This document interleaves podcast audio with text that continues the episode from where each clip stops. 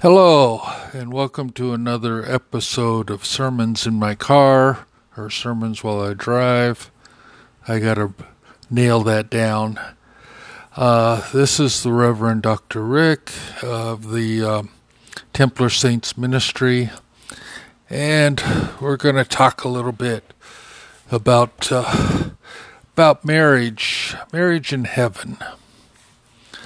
You know, in the Bible, uh, there's a story of, uh, I think it was the Pharisees came to Jesus and told him a scenario and asked him what he thought. There was a woman who uh, married one of seven brothers, but the brother died before he had any children. Uh, so, according to Mosaic law, Old Testament law, uh, his brother was supposed to marry her and raise up uh, uh, children to his first brother.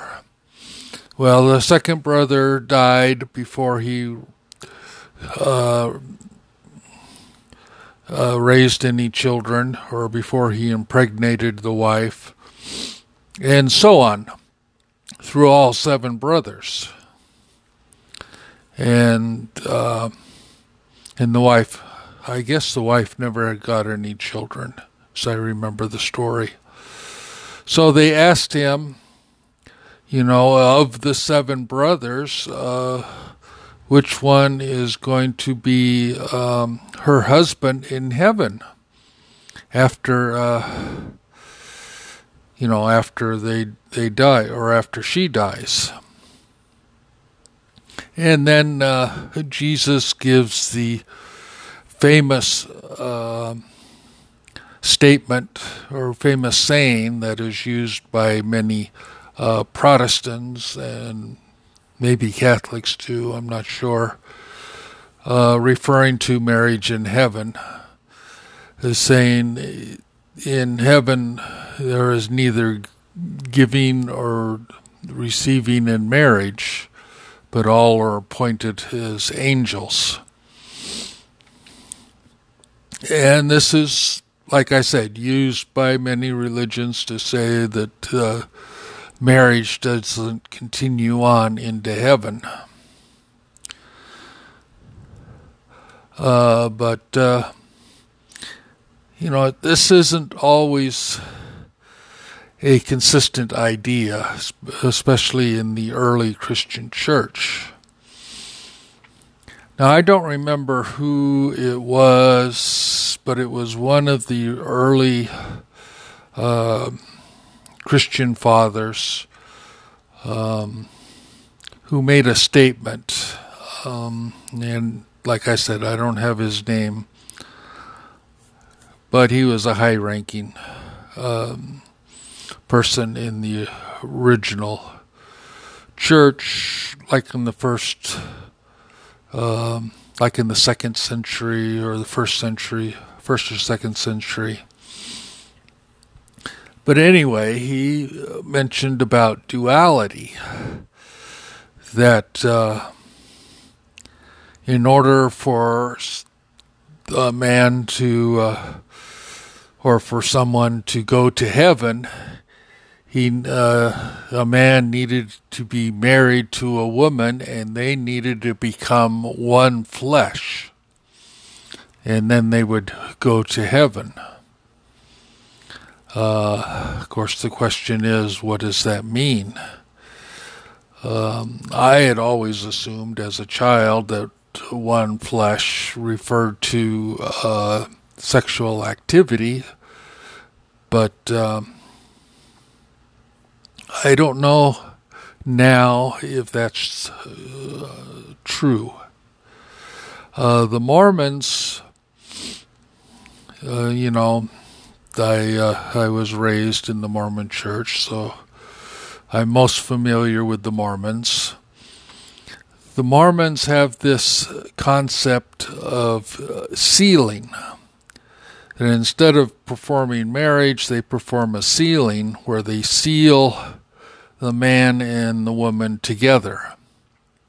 And possibly that means uh, making them one flesh. They're like one unit. And they need to be sealed in order to go to the what they consider the highest exaltation in heaven. Or uh, I think they refer to it as the degree, highest degree in heaven. So a man and a woman had to be sealed together. The Gnostics in the second century, they had a little different view about the soul and about humans. They believed that originally the soul, well, the, the soul has, and I don't remember if they used actually used the phrase soul or spirit, but uh, the soul was actually made up of both the uh, male and female elements. And the soul is eternal. The soul has always existed, which again agrees with um, Mormonism that uh, uh, of a pre-existence. We existed before we were born here, and we will exist after we were born here.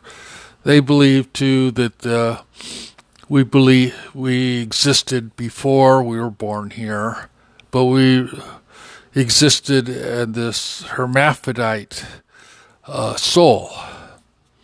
And then when we come to Earth, we are split into two. We are split into our male and female elements. And so we come to Earth as either males or females. And then our, uh, I guess this is where this idea of, you know, our purpose in life is to find our soul mate, to find our other half that's been ripped from us so that when we die, we can be joined together to make a complete soul again. We have to have a male and female element. I don't know how homosexuality fits into that. That's a totally different subject. So, but um, right now we'll just keep with this soulmate um, because the Gnostics didn't didn't touch on that subject. So now nowadays, you know, we kind of think of soulmates as a person. It's like that one person. We got to find that one person that's perfect for us. And I don't always agree with that. I don't think there is one person that we have to find. It's just a person, which we can have a, a relationship with to means something for us. Because if you think back on hundreds of thousands of years that humans have roamed the earth, or however long you feel that more humans have existed on the planet, um, marriage, you know, finding a the soulmate or the right person wasn't always an object of marriage. In fact, arranged marriages existed for thousands of years. Uh, and these were usually ways of binding families together. Uh, uh, parents would arrange for their son to marry the daughter of a of another family, or often the pers- the parents of a daughter would try to uh, marry off their daughter to a person of higher standing, a family of higher standing, so um, her daughter could gain status in their tribe. Uh, so arranged marriages were often the norm, not this searching for the our soulmate. So I mean, this, and then, you know, it's often uh, geography tends to play a big part in who we marry. And, uh, of course, um, things like religion or schooling and stuff can play into who we consider to be uh, eligible mates. So, I personally am of the uh, feeling that anyone can be our soulmate. Um, you know, finding the right mate is certainly uh, a good ideal, but like in days of arranged marriage, you know, we didn't, we often didn't have a say, and many times um, they never met each other until the day of the marriage, and then you'd meet your wife or your husband for the first time. And uh, so, soulmates wasn't always an option, but I think getting along, if we get along good with our mate, that office, obviously they can become our soulmate. Um, so, you know, and then the Mormons, you know, have uh, different questions about uh, marriage and like that. And one of their big questions is how many wives can you be uh, sealed to? I mean, in history, wealth was often um, you know, people would often show their their uh, wealth by how many wives they had, or their power by how many wives they had. Many wives were often um, a sign of wealth.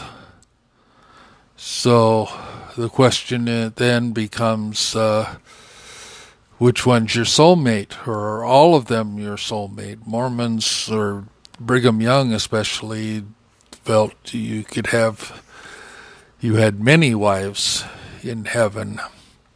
You could be sealed to many wives. So there wasn't just one soulmate, there's many soulmates. I mean, but recently the Mormon church has espoused the idea, um, I think mostly to fight against homosexuality, that marriage is between one man and one woman, which kind of uh, is a slap in the face to many people like me who come from polygamous families. Uh, you know, how do we fit in to this one wife and one husband and one wife? When, uh, you know, like my grandfather had three wives, and um, and like I said, my as I talked about in one of our earlier sessions, um, my my mother was part of a, I guess, some sort of polygamist marriage. I mean, her her she had a husband that was sealed to two wives, not my biological father. So that's another question altogether. So the question of soulmate, I think, is really up to us. I don't think there is one soulmate. Um, I think it's we make the best of what we have. And uh, if we're in an arranged marriage, or if we're forced to get married through slavery or whatever, uh, if we make the best of it and have a relationship with our mate, they can be our soul mate. And there's no one soul mate we need to find. We just need to be good mates. And then whoever we have will be our soulmate. Uh, that will be it for today. This is uh, Reverend Dr. Rick. Uh, this is Templar Saints Ministry, and this has been another sermon while I drive.